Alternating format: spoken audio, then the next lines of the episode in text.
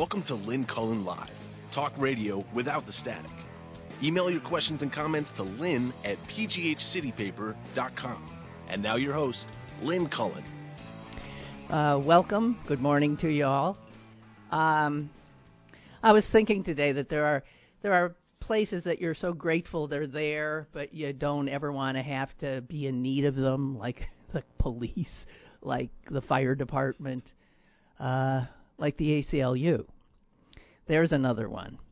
Uh, you're glad it's there, but you don't ever want to find yourself in the position where you need them to defend you. Um, and that is something that has happened to uh, the man we're about to meet. Um, I'm sure he never thought he would be in need of the ACLU, but turns out he was. Turns out he still is. Um, and he's got a story to tell, just as every client uh, of the ACLU does. Um, so I want you to meet Parthiv Patel. Parthiv, hi. Hi, good morning. How are you? I'm fine. How are you doing today? I'm good. Good. okay, we need to. Um, I thought rather than give a long introduction about uh, your story, I I thought it might be uh, better to uh, let you tell it uh, from from the beginning, from the time you came to the United States. Okay, um, so um, so I am a dreamer. I am a DACA recipient, and I'm also the first DACA recipient to be admitted to the Pennsylvania and New Jersey bar. Um, I came to the United States at the age of five. Um, and you know, I lived a normal life like every other child does.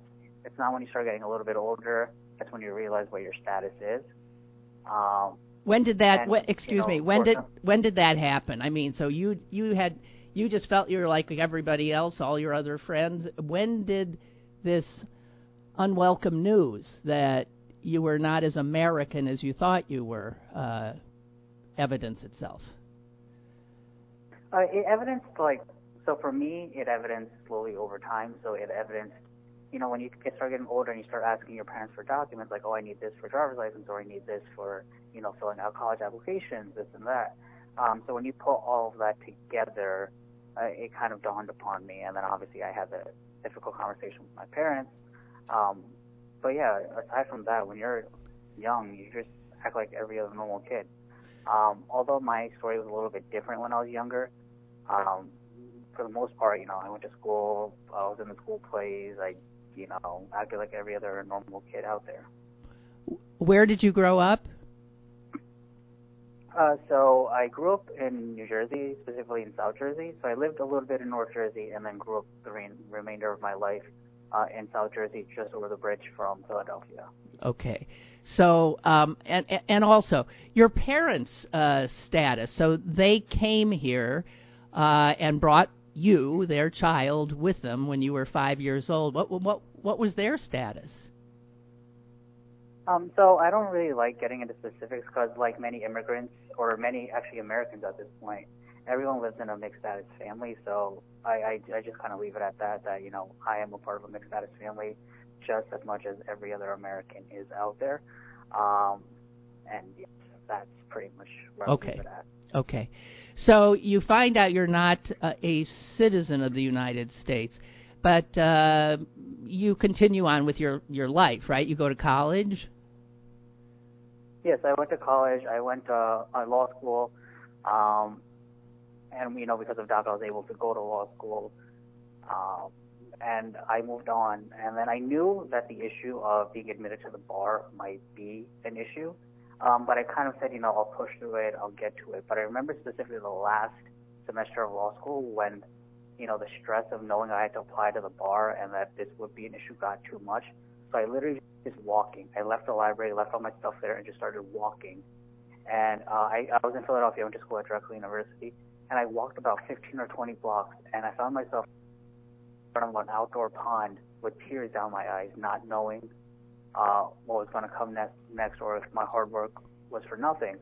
Um, and like you mentioned at the beginning, uh, you know, sometimes you never think that the ACLU would be needed, but for me at that point, I realized that I needed the ACLU more than anything. So you graduated from Drexel.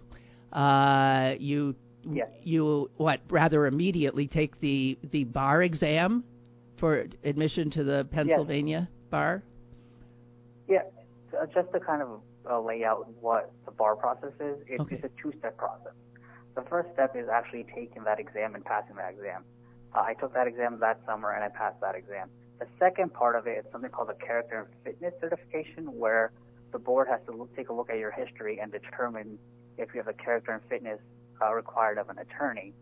Um, here, the, the character and fitness was a holdup, but it wasn't really to do with my character, but more uh, of the law because there is a federal statute saying that states can't grant professional licenses unless the state decides to opt out of that statute. So the discretion is laid at the state. And because I was the first one uh, in Pennsylvania to be barred, they really didn't know how to go about my case.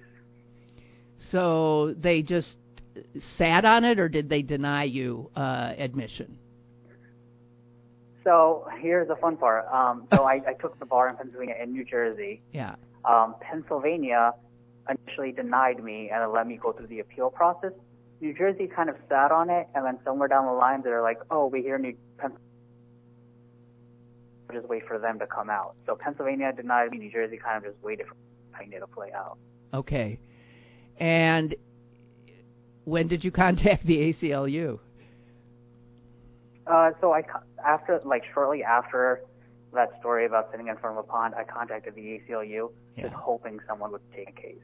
Um, and I was lucky enough that both Pennsylvania ACLU and the New Jersey ACLU uh, both jumped on board, um, and they actually helped me uh, prepare my application to the bar. Um, once I was submitted, we didn't hear anything back from the bar. So, so to kind of give you a timeline, I submitted my application March 2016. Um, I graduated law school May 2016, sat for the July 2016 bar, and had results back in October 2016. Um, we didn't hear anything until the day results were supposed to come out. Uh, specifically, Pennsylvania came out first. So the way the process works is the day the results come out, your name is on the list. You look online, your name's on the list. Uh, if your name's on the list, great, you passed. If it's not on the list, you didn't pass. I was special in the sense that they actually called me that morning and said, hey, great news, you passed the bar. Bad news, we're denying admission to the bar. Wow. And the denial based purely on the fact that uh, of your immigration status. Uh, yes, so they uh, purely based on my immigration status, it, and it wasn't even to do with my character. No. Um, the character and fitness committee specifically should like they look at people's character to make sure there's nothing in their character that would make them ineligible. Here it was more of a matter of law. Right. So the ACLU what? I mean, I, I, I, I've, I've read stories about what's happened. I mean, law schools um, all over the uh, the country uh, wrote to the this board of governors on your behalf, right? I mean, you had a lot of yeah, support. so it was fan- yeah, it was fantastic what the ACLU was able to do. Um, we had you know letters from mostly all law schools in Philadelphia. We had letters from the dean of my law school specifically because he knew me as a student. We had the Yale Ethics Bureau that knows the ins and outs of you know what it takes to be an ethical attorney.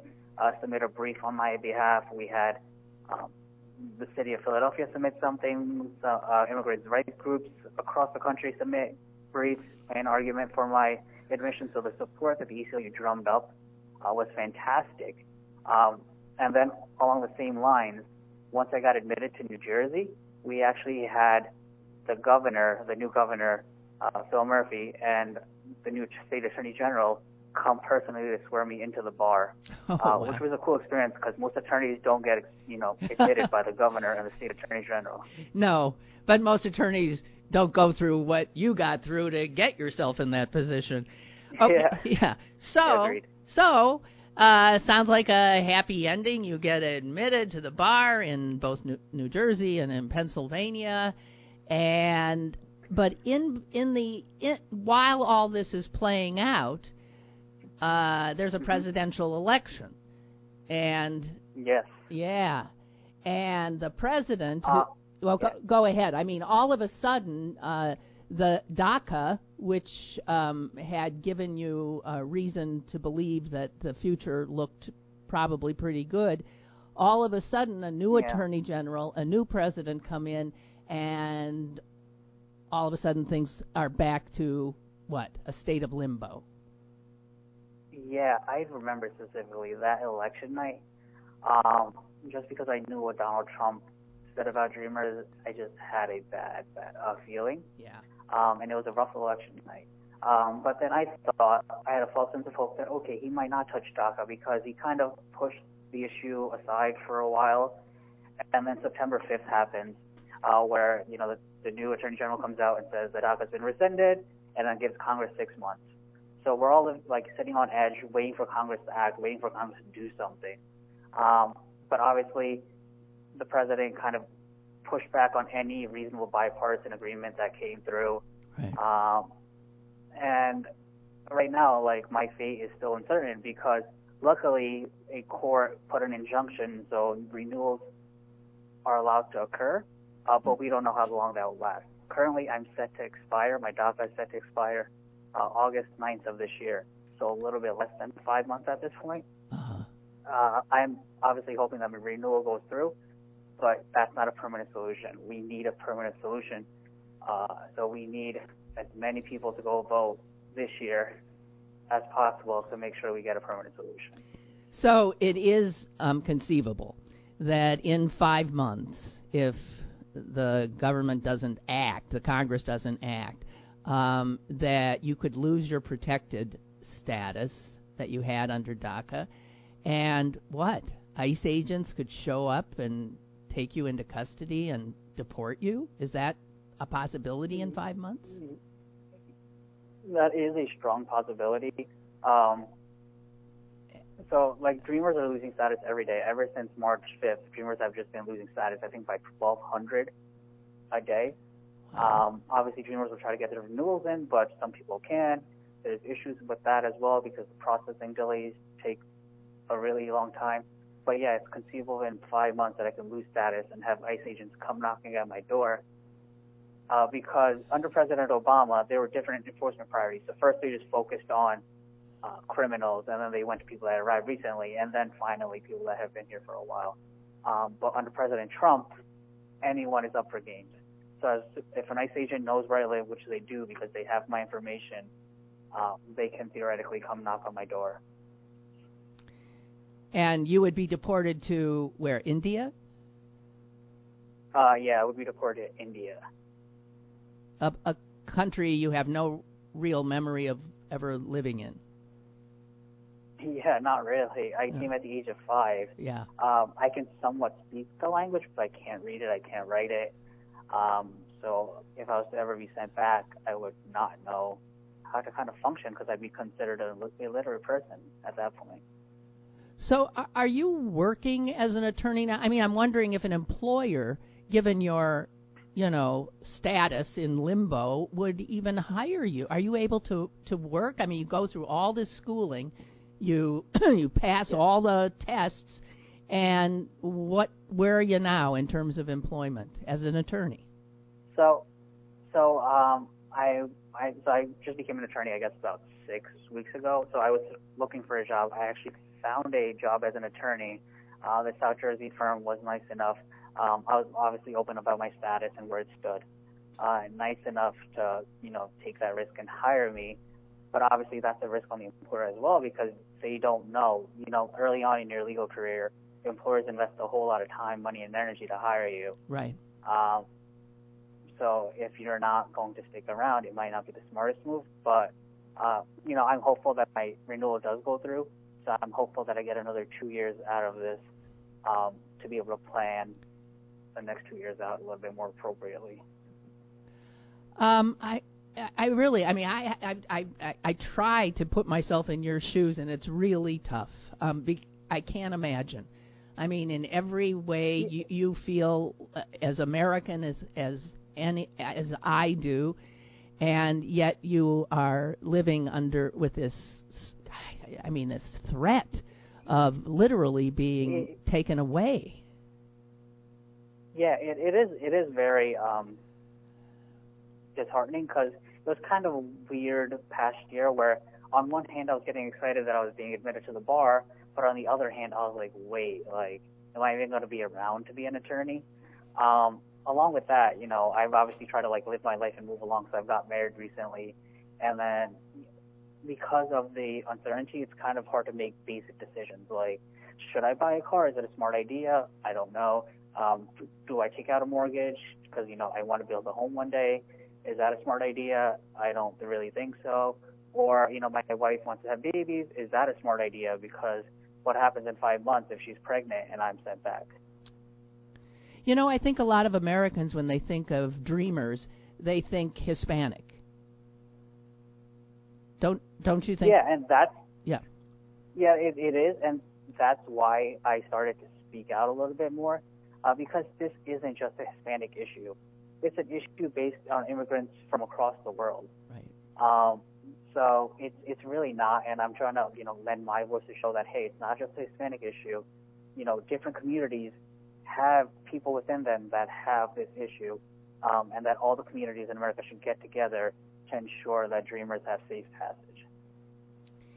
It's. Uh, I mean, you you must feel at times like you're living in a nightmare. I feel like I'm living in a nightmare, and it's not. Even, it just doesn't feel like the America that I was taught, ab- you know, about. Uh, the Statue of Liberty and and the ingathering of of people and and here you are this uh, you know incredibly uh, educated certainly more educated than I um, you've probably paid taxes while you've been here. You've worked. You're not taking jobs away from anybody. You're not a rapist and a murderer as the president might uh, suggest.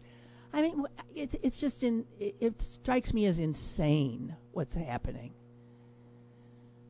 Yeah, it, it is somewhat insane, but um, one thing I realized, you know, over the past two years specifically, is that there are a lot of people out there that do support Dreamers and support immigrants overall. Um, you know, people walk up to me all the time and say, "Hey, you know, I support you. If you need anything, I'm here for you." Um, you have people, you know, like the organizations such as the ACLU, you know, kicking into gear to do whatever they can to protect Dreamers. Um, so even though the president and his administration might act one way or think one way, I have a feel, or I know, I know very well that the American population doesn't think, or American population as a whole doesn't think or feel the way the president does about Dreamers and Americans. Right. Well, I I wish you uh, all all the best, and I I will be seeing and hearing you tonight. You're coming into Pittsburgh, I know, uh, uh, as Yes. as part of the Voices of Freedom uh, presentation at the uh, Pittsburgh ACLU annual meeting at the Kelly Strayhorn Theater, and I'll tell my audience more about that. But uh, Parthiv, I, I'm looking forward to seeing you this evening, and uh, I put me on that list of people who will support you uh, if anything should uh, happen in the future. Thank you. I appreciate that. Thank you. Thank you very much. See you this evening. Bye bye. Bye bye. Okay, that's Parthiv Patel. As American as you, just doesn't have a paper. Five years old, brought here, and our current government is taking people like him, arresting them, jailing them, and sending them back to countries they don't even that in many respects are as foreign to them as they would be to you. Uh, I wanted Parthiv to, to share his story because um, I want to invite you uh, to where Parthiv is. That's tonight at the Kelly Strayhorn in East Liberty uh, at 7 p.m. And uh, it is what the uh, Pittsburgh ACLU uh, does annually for their annual meeting. Uh, they turn it into a presentation of the work that is done by the ACLU by taking people, having people like Parthiv on stage talking to uh, the Vic Walczak, who is the uh, legal director of uh, Pennsylvania ACLU, um, and others that we have helped throughout. I say we as a member. And speaking of membership, and we spoke a bit about Donald Trump, I want to share with you some numbers that are mind blowing. When Donald Trump took office, the ACLU nationwide had 425,000 members. 425,000 members. The ACLU today, just a year and less than a year and a half into Donald Trump's administration, now has close to 3 million members. Look at what Trump, I mean, greatest recruiter for ACLU in uh, the history of the universe. We went from 425,000 members to almost 3 million members, many of them you, and that number should keep on going up, going up, so that we have the force, the force of somebody like the NRA that is focused only on, as you know, the Second Amendment. Uh, we've got a call. Caller, hi. Hey, Lynn. Hi. Lynn. Yes. Yes. Um, George from Moon. Hi, George. Hi. Uh, can you hear me okay? Yeah. Uh, okay, I just I put you on speakerphone. Anyway, you're talking about just the subject that I was calling in about. Um, I um, will be down at the Kelly Strayhorn Theater for the ACLU meeting tonight also. That's great. And uh, I know you've been active there in the past and everything, but uh, uh, a uh, friend of mine out here in Moon Township, uh, an attorney who used to do work for the ACLU, is uh, uh, we've been attending down there in, in various meetings and everything for a long time. But I let my membership lapse, so I've got to take my application and money tonight to catch up. Yes, you but, do. Um, I hope to see you there tonight. Okay, well, I'll be there. Uh, I I will definitely be be there. Um, and I mean, they've got some wonderful people uh, lined up. Uh, S- Sister Janice Vanderneck, uh, who is getting a special uh, recognition.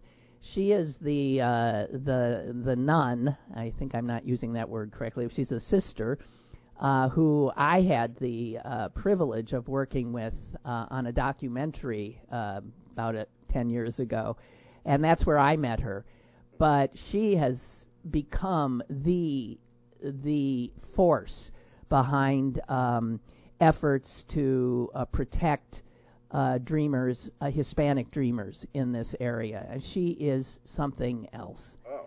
So she will she will be there. She founded La Casa, which is the organization that, uh, and uh, she's just worked tirelessly. Amazing woman, and and uh, you know obviously a, a woman of uh, great faith, and uh, her life, uh, everything she does is because of her Catholic religion. You know, informs everything she does, and. Uh, it's a wonder that we don't see uh, maybe more people understanding that what she's doing is exactly what Jesus would do. Right. Um, oh, on, a, on another subject. Yeah. Because I'm re- uh, recouping and resting after being involved in the Lamb campaign for the for the last couple of months, but especially this last week yeah. at the polling place, and then getting signatures for the new uh, the the primary in the new 17th district. Correct. But yeah. I want to make a remark not about the campaign particularly itself, but because of the reorganization and the folks behind it is just excuse me completely changed since I used to be involved in the committee. And that is women have taken over middle-aged, older, younger women are and they are geared up, know what they're doing, experienced, they're digitized, they are so on it. I couldn't believe it. I was just swooped up in it. I, and they're not so much associated with Democratic committees. but they are kicking butt, Yep. and it is unbelievable the uh, the digital uh, data sets that they're using to do this. so it's like women from uh, Lebanon, Lebanon, uh, women from the South Hills, from Sewickley, from Moon Township, from uh, West Hills Women's League. This is like I called it the big female, you know, conspiracy, It's, jokingly. of no, it's just wonderful. But they are, they have, they're moving and they're doing and they're getting things done. You So, know what? You I'm know sure what? I'm going to put that on Trump too. Um, so Trump has more Yes. than quadrupled the membership of the uh, ACLU nationwide, uh, and he has single-handedly this misogynist creep has single-handedly aroused the sleeping bear that is the women of America. Yes, absolutely, absolutely. And some old style Democrats, I think, are going to be shocked to their shorts uh, to uh, see this happen. And it's a model that worked in the Lamb campaign, and I'm sure it's going to work in others as these new uh, areas, these new districts uh, open up and, and start to move. yeah. Uh, this is transformational, really. This is great. Well, wonderful. So there's lots of good stuff going on, and I hope you'll join George, including- George and me at. Uh, including you too. Oh, Your you. video is looking better. Your son is great, and the phone number is good. Looks like you straightened out everything in the last week here while I was gone. we're trying. We're just getting better and better you're and doing better. good. You're Thank you. doing good. I hope you're you're you're, internalizing and not stressing and sticking to your uh, to your goal, as you said. I you am. I am. It's the all new me, and I'm I'm enjoying the show again. I'm leaving here feeling good, not Yeah. not sick. Everything's getting better. I swear to God. And I'm Thank for your um for your guests. Thank your you. guest list. Yes.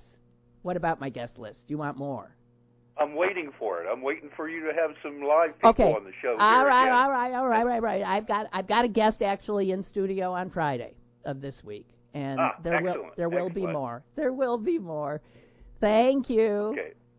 Bye. Thank you, Lynn. Okay. Bye bye. bye. Bye Um, just a quick note since uh, George brought up uh, the Connor Lamb uh, victory.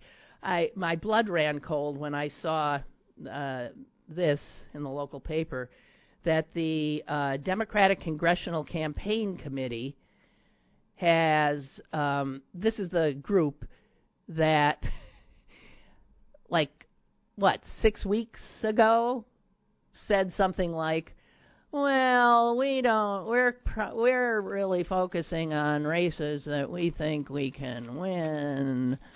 This is a group that was not there with Connor Lamb from day one, um, and now that he's like this victor, they're jumping on board. And it says here the Democratic Congressional Campaign Committee has named Connor Lamb to its Frontline program, which is essentially the party incumbent protection program, meaning that he will get now extra help and strategizing from the National Democratic Party. And my blood ran cold because he did just fine and dandy without the idiots in the National Party or any of the party people helping him.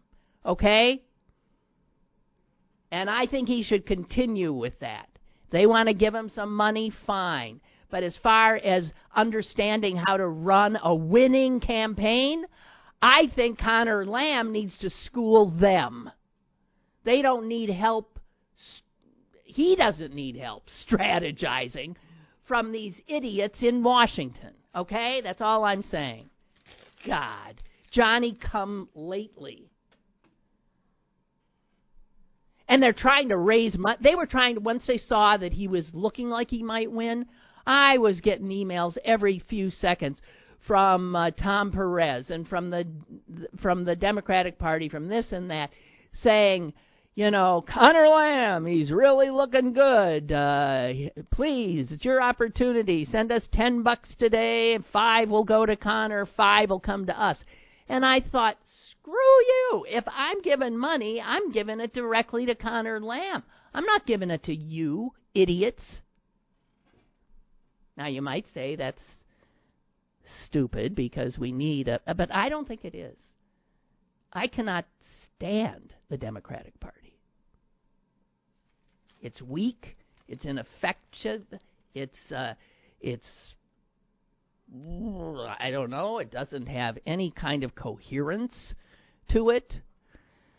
And uh, I also want to point out that uh, this Connor Lamb, in in part, the attempt to take him down, which was to call him a you know a Pelosi back, Pelosi, Pelosi now that they don't have Hillary, well, they still keep resurrecting her, but they really don't have Hillary. Ah, you know, run for the hills, Hillary. Now they move to the next powerful woman that is representative of the Democratic Party, Nancy Pelosi, the only female Speaker of the House in our nation's history. Isn't it interesting who the women that are used as the boogeymen to rouse the Republican base. Um, isn't it interesting that they are women of power? It's not like they go after men.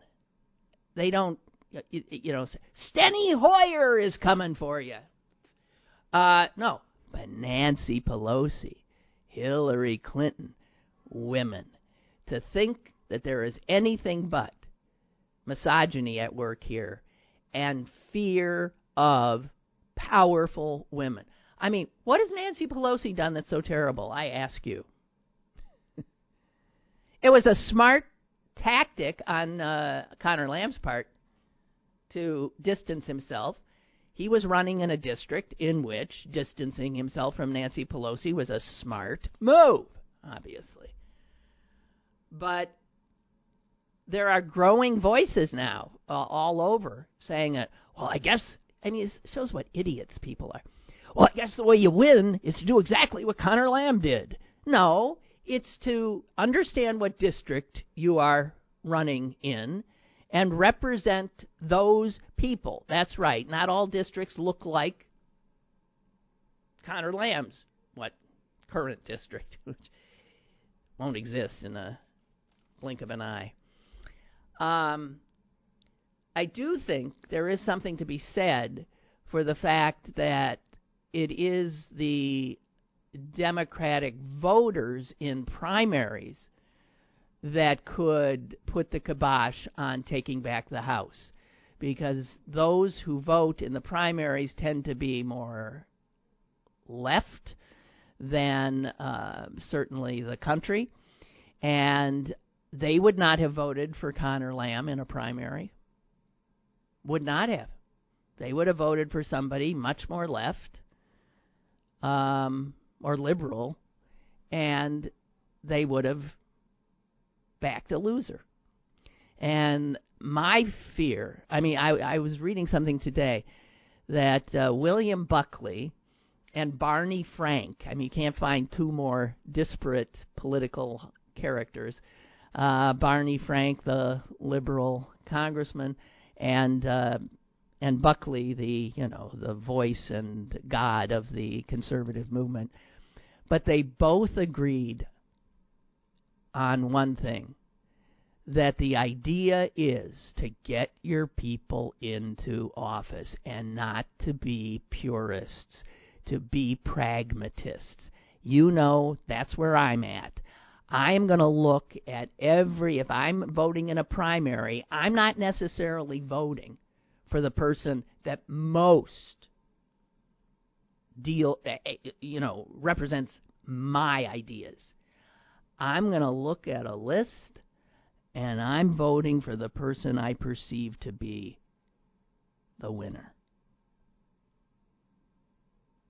And more Democrats need to do that.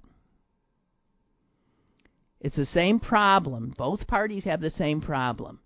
Their zealots turn out in the primaries and nominate people too far to either the right or the left, and they go down, they don't win in a general election, in the election that counts. I hope Democratic voters are smart.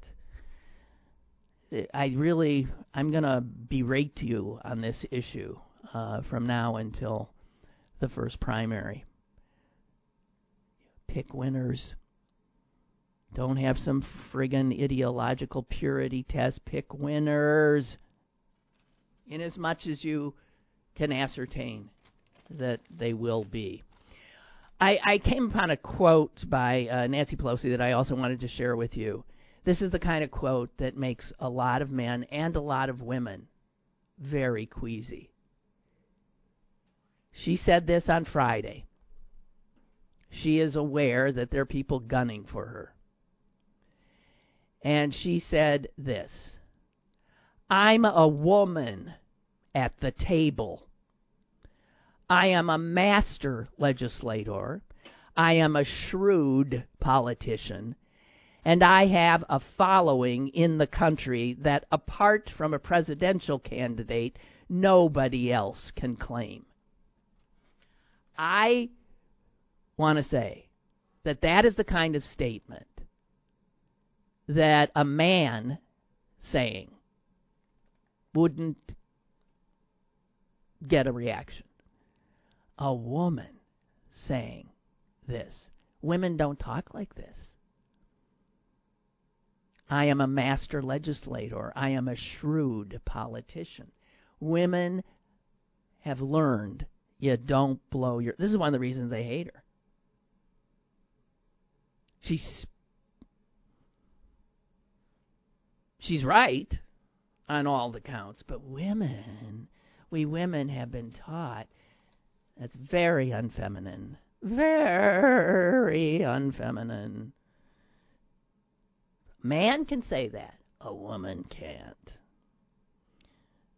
So, before you jump on the anti Pelosi bandwagon. No, I, my only problem with her is she represents the establishment Democrats that have uh, gotten us into this sorry state. I agree she's a master pal. And as a leader of uh, a party that has people of disparate points of view. I mean, she is strong, but in as much as this is all about misogyny, I'm uh, I'm not in. Let's just say that. Uh, and speaking of that, leadership. There was a hardly surprising, but somewhat depressing uh, study that was pointed out on the front page of the New York Times yesterday. Uh, it's about a number of uh, studies that have been done where you get a bunch of people together and you ask them to draw a leader. What does a leader look like? Give me a sense of what a leader is. And it doesn't matter who is in the group both men and women draw men. The very idea of a leader is a man, is masculine. It's been drilled into all of our heads. And it doesn't even matter. You can also run an experiment in which you have, uh, you tell people, okay, we've got someone on the phone they're going to make a pitch to you um, about something, and you decide whether that person sounds like they've got, you know, the smarts, the leadership qualities that uh, that you would want. And in group after group, they had either a guy named Eric call in or a woman named Erica call in, and you can fill in the rest of the story, right? Eric and Erica both presented themselves with in the exact same way, with the same script. And in every instance, Eric was seen as a leader, and Erica, no.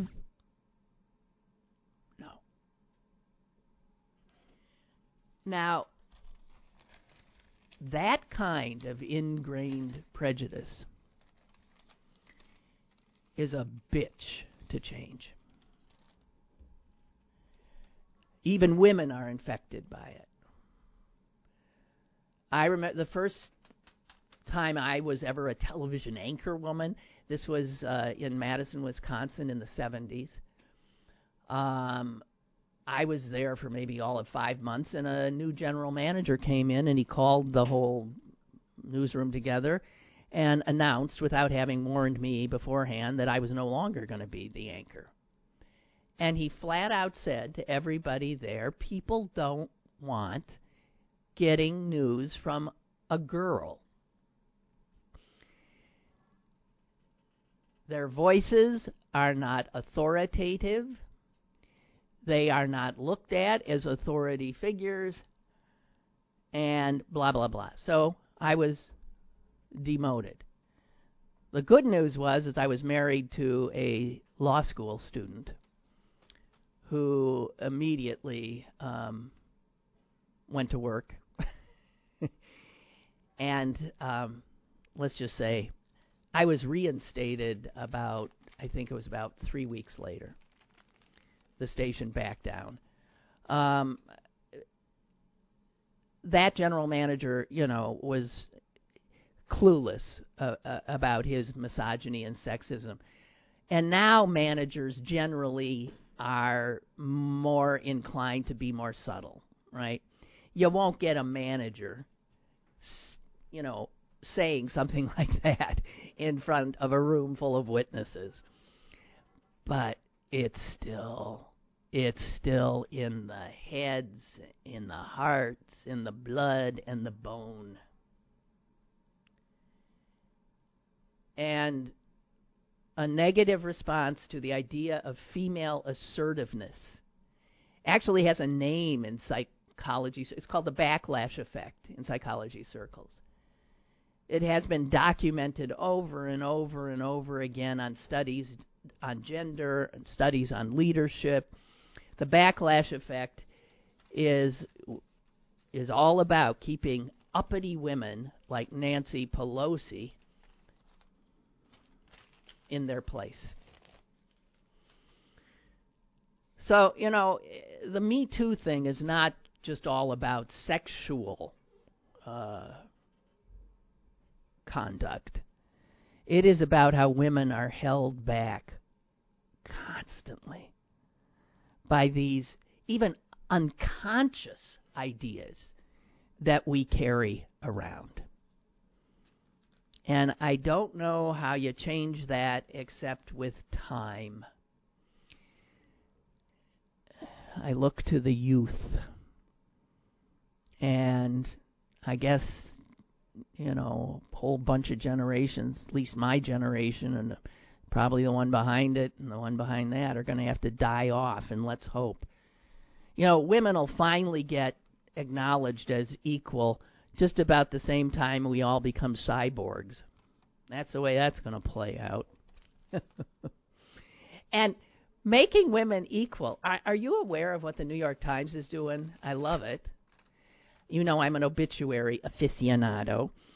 Um, they now acknowledge that the people they choose to do an obituary on and uh, have throughout the history of the paper been overwhelmingly, I mean, just mind blowingly, overwhelmingly male and white. And that people of extraordinary accomplishment who didn't fit that often never got a New York Times obituary. And so the New York Times is um, and it was funny because today I, they had a number of obituaries. One was on a very young guy. God, he's 37. Uh, uh, Adrian Lamo, who says he was the hacker who turned in Chelsea Manning. Okay, among other things.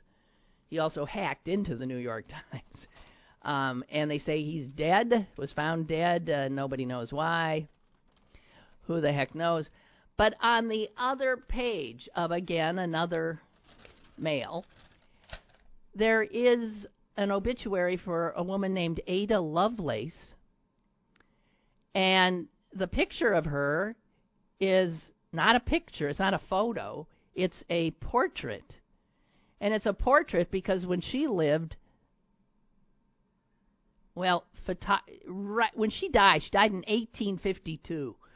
So photography, I guess, was just kind of sort of starting. I don't know. So what the New York Times is doing is sticking obits in that they missed the first time around by virtue of their bigotry. The idea that women didn't count. And so I never knew about Ada Lovelace, but I read her obit. Man, I'll share it with you in a minute, but first we got a caller. Hello, caller. Hi, Lynn. It's Laura calling. How are you? I'm fine, Laura.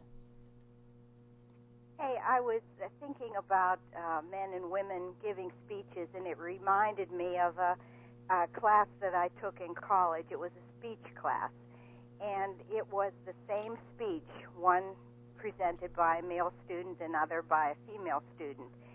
And when they rated the two speeches, the male student received a higher rating, and that was the beginning of the sexism discussion but I also remember when teaching, and our male principal would try to get the 700 some students quiet, he would simply raise his hand.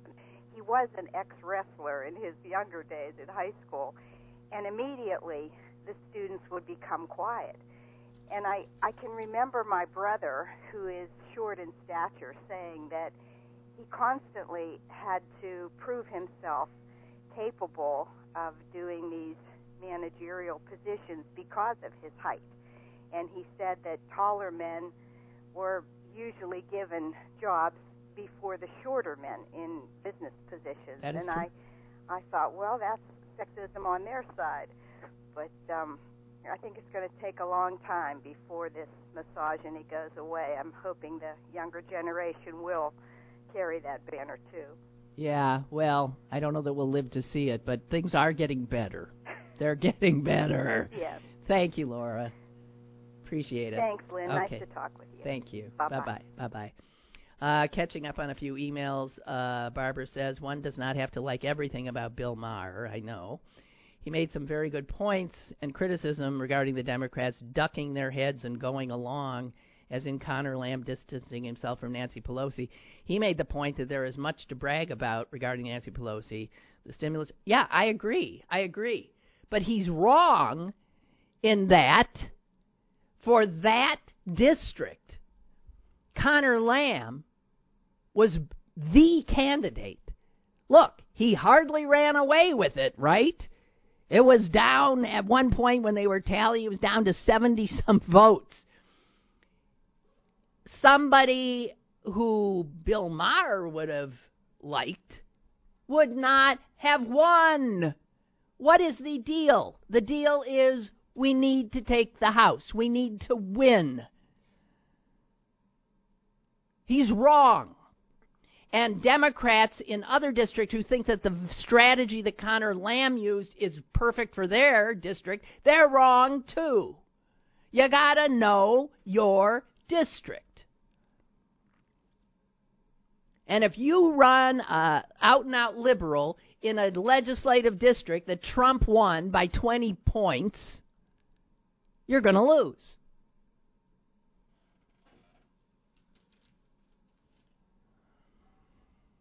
I saw Maher. I, I saw him say that, and I thought you you don't know what you're talking about. So you're suggesting we should have backed somebody who wouldn't have won. Okay. That's the way I feel. Uh, Brooke says, Lynn, you read Nancy Pelosi's words a moment ago. I would be more of a fan of hers if she herself said those words in the same manner that you did. You read those words in a strong and forceful manner. Pelosi's biggest problem is that she speaks in a mousy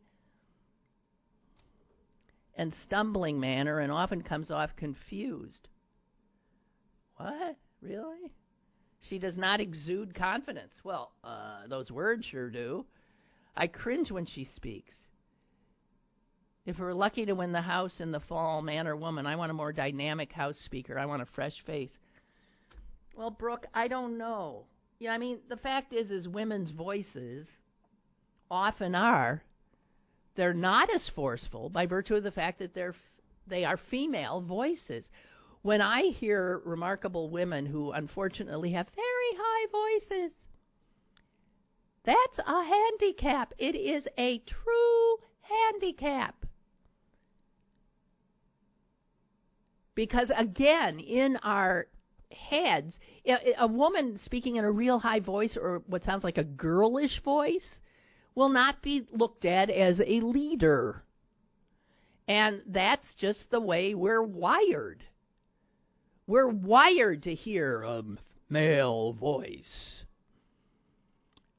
And that means authority, strength, leadership.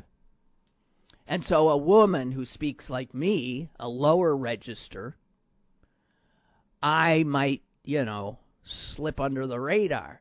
But a woman who's speaking like this and in a quiet way, it's really hard to be seen as a leader. Has nothing to do with the content of what she's saying. I don't know how you get around that stuff. I don't know. I just want to tell you, Ada Lovelace, in case you wondered. Uh, first of all, was the daughter of Lord Byron, who I had the hots for in English literature because he was really good looking. Uh, you know, the poet, Lord Byron. Uh, anyway, uh, his daughter, Ada, who uh, he divorced her mother very early on. Um, calling her, when he liked her, Lord Byron called her mother a poetical. No, no, no. What is it? He he was blown away by how smart she was. Um, oh, a princess of parallelograms. Ada Lovelace's mother, this would be way, way back, was uh, smart as hell about math and science. And and then when uh, Lord Byron decided he didn't like her anymore, he called her a um, mathematical Medea. anyway, Ada took after her mom and somewhat her dad, and she said that she found science poetical. She is credited as being the first human to recognize the potential of artificial intelligence. This is an 1850. She's dead in 1852. But she saw how I can't even imagine how machines could be taught and configured to uh, take data numbers, information, pictures, symbols, and she envisioned the first computers. 1852, she was dead at the age of 36. Just want to tell you. And she's acknowledged for that. Um, Walter Isaacson, uh, who's a biographer, well known, wrote a book called The Innovators, and he said it was Ada Lovelace's insight that would become the core concept of the digital age. And that you could argue that she was the first computer programmer. And at a time when women were not supposed to even be educated. But men of the time had to acknowledge. And here's a quote from one of them, a mathematician. she has thrown her magical spell around the most abstract of scientists and has grasped it with a force which few masculine intellects could have exerted over it.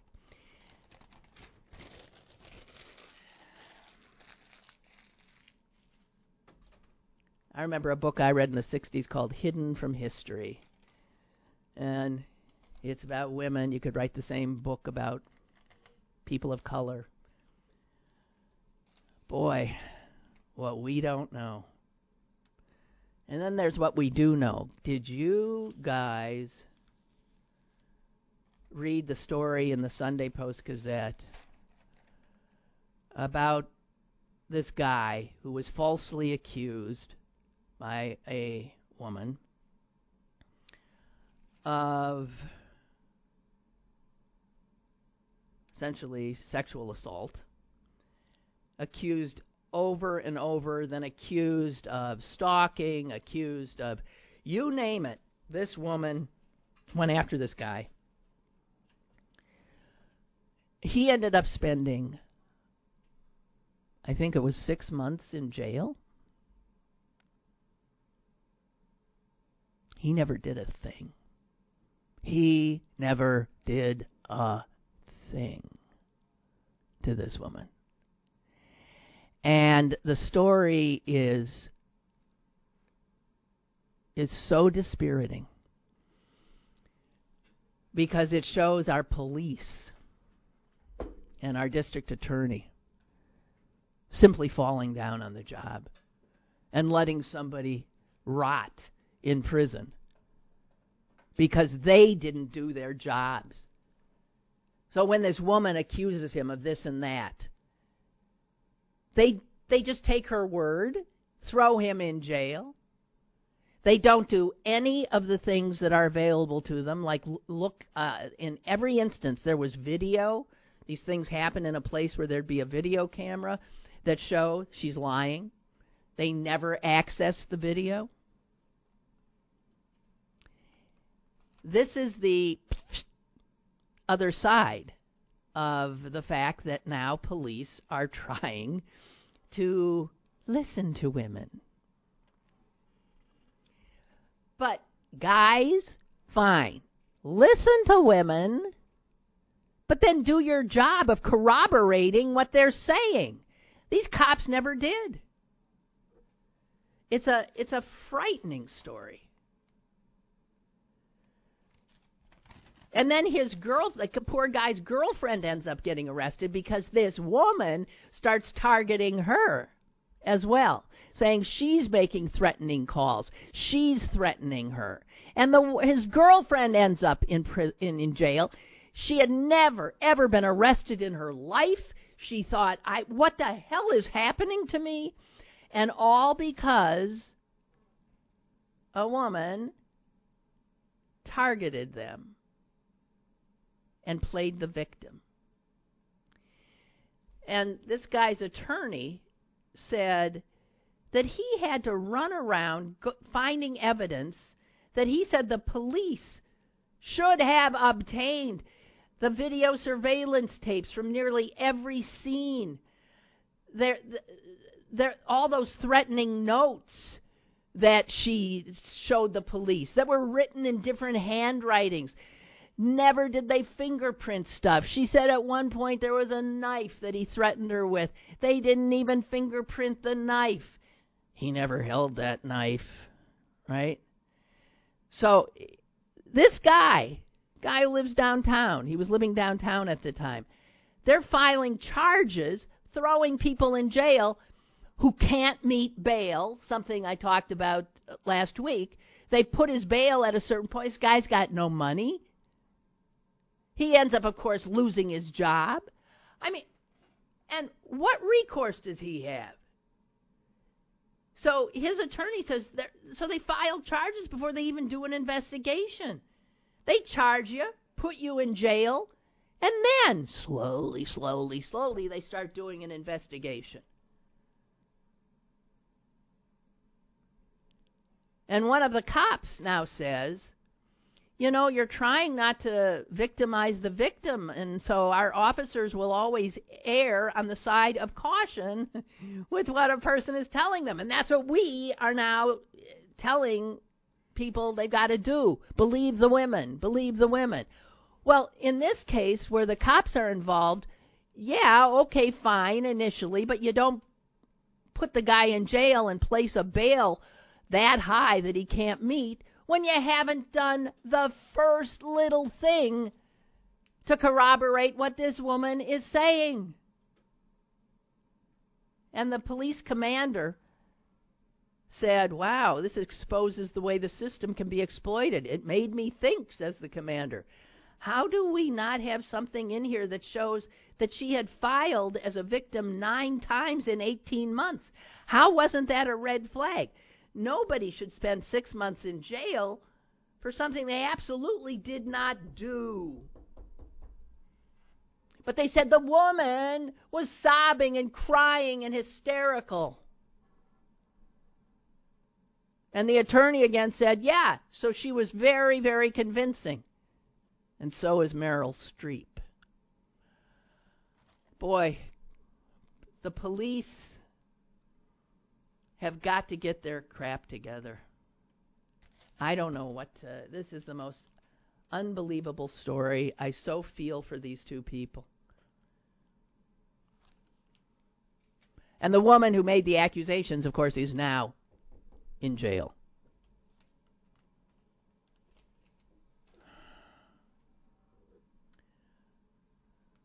Barbara says, I don't agree with you. I think my interpretation is that Connor Lamb could have pointed out that Republicans make Nancy Pelosi out to be something she's not.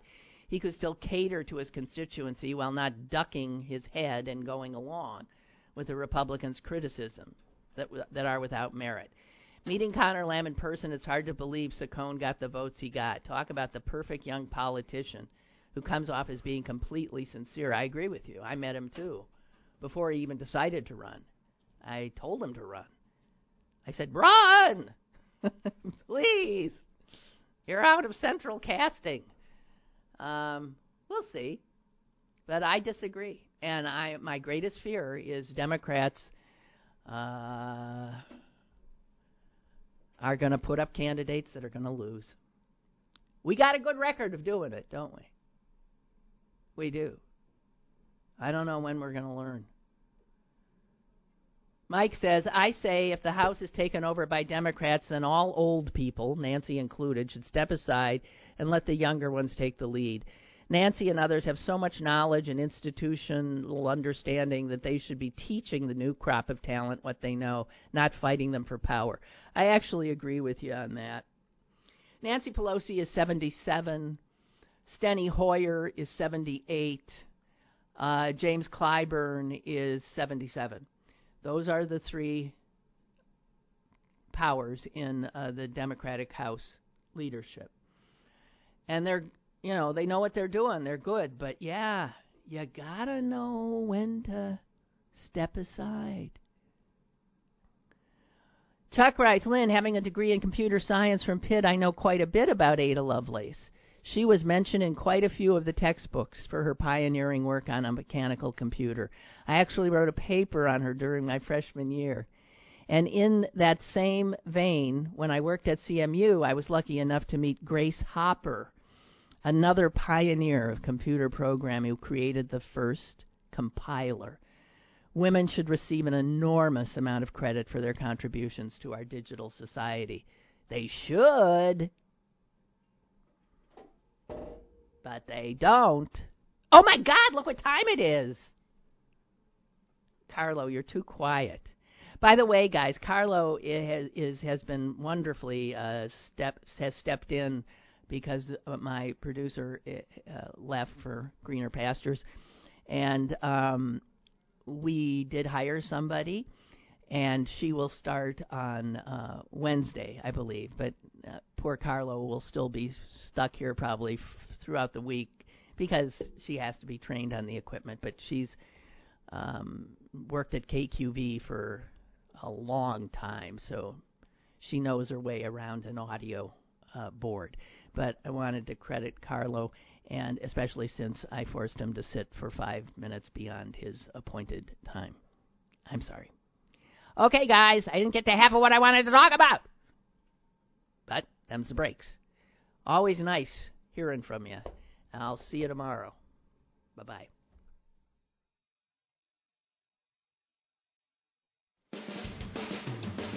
Lynn Cullen Live, Monday through Friday from 10 a.m. to 11 a.m. and archived at pghcitypaper.com. The opinions expressed on Lynn Cullen Live are those of the host and do not necessarily reflect the viewpoints of Pittsburgh City Paper or its advertisers.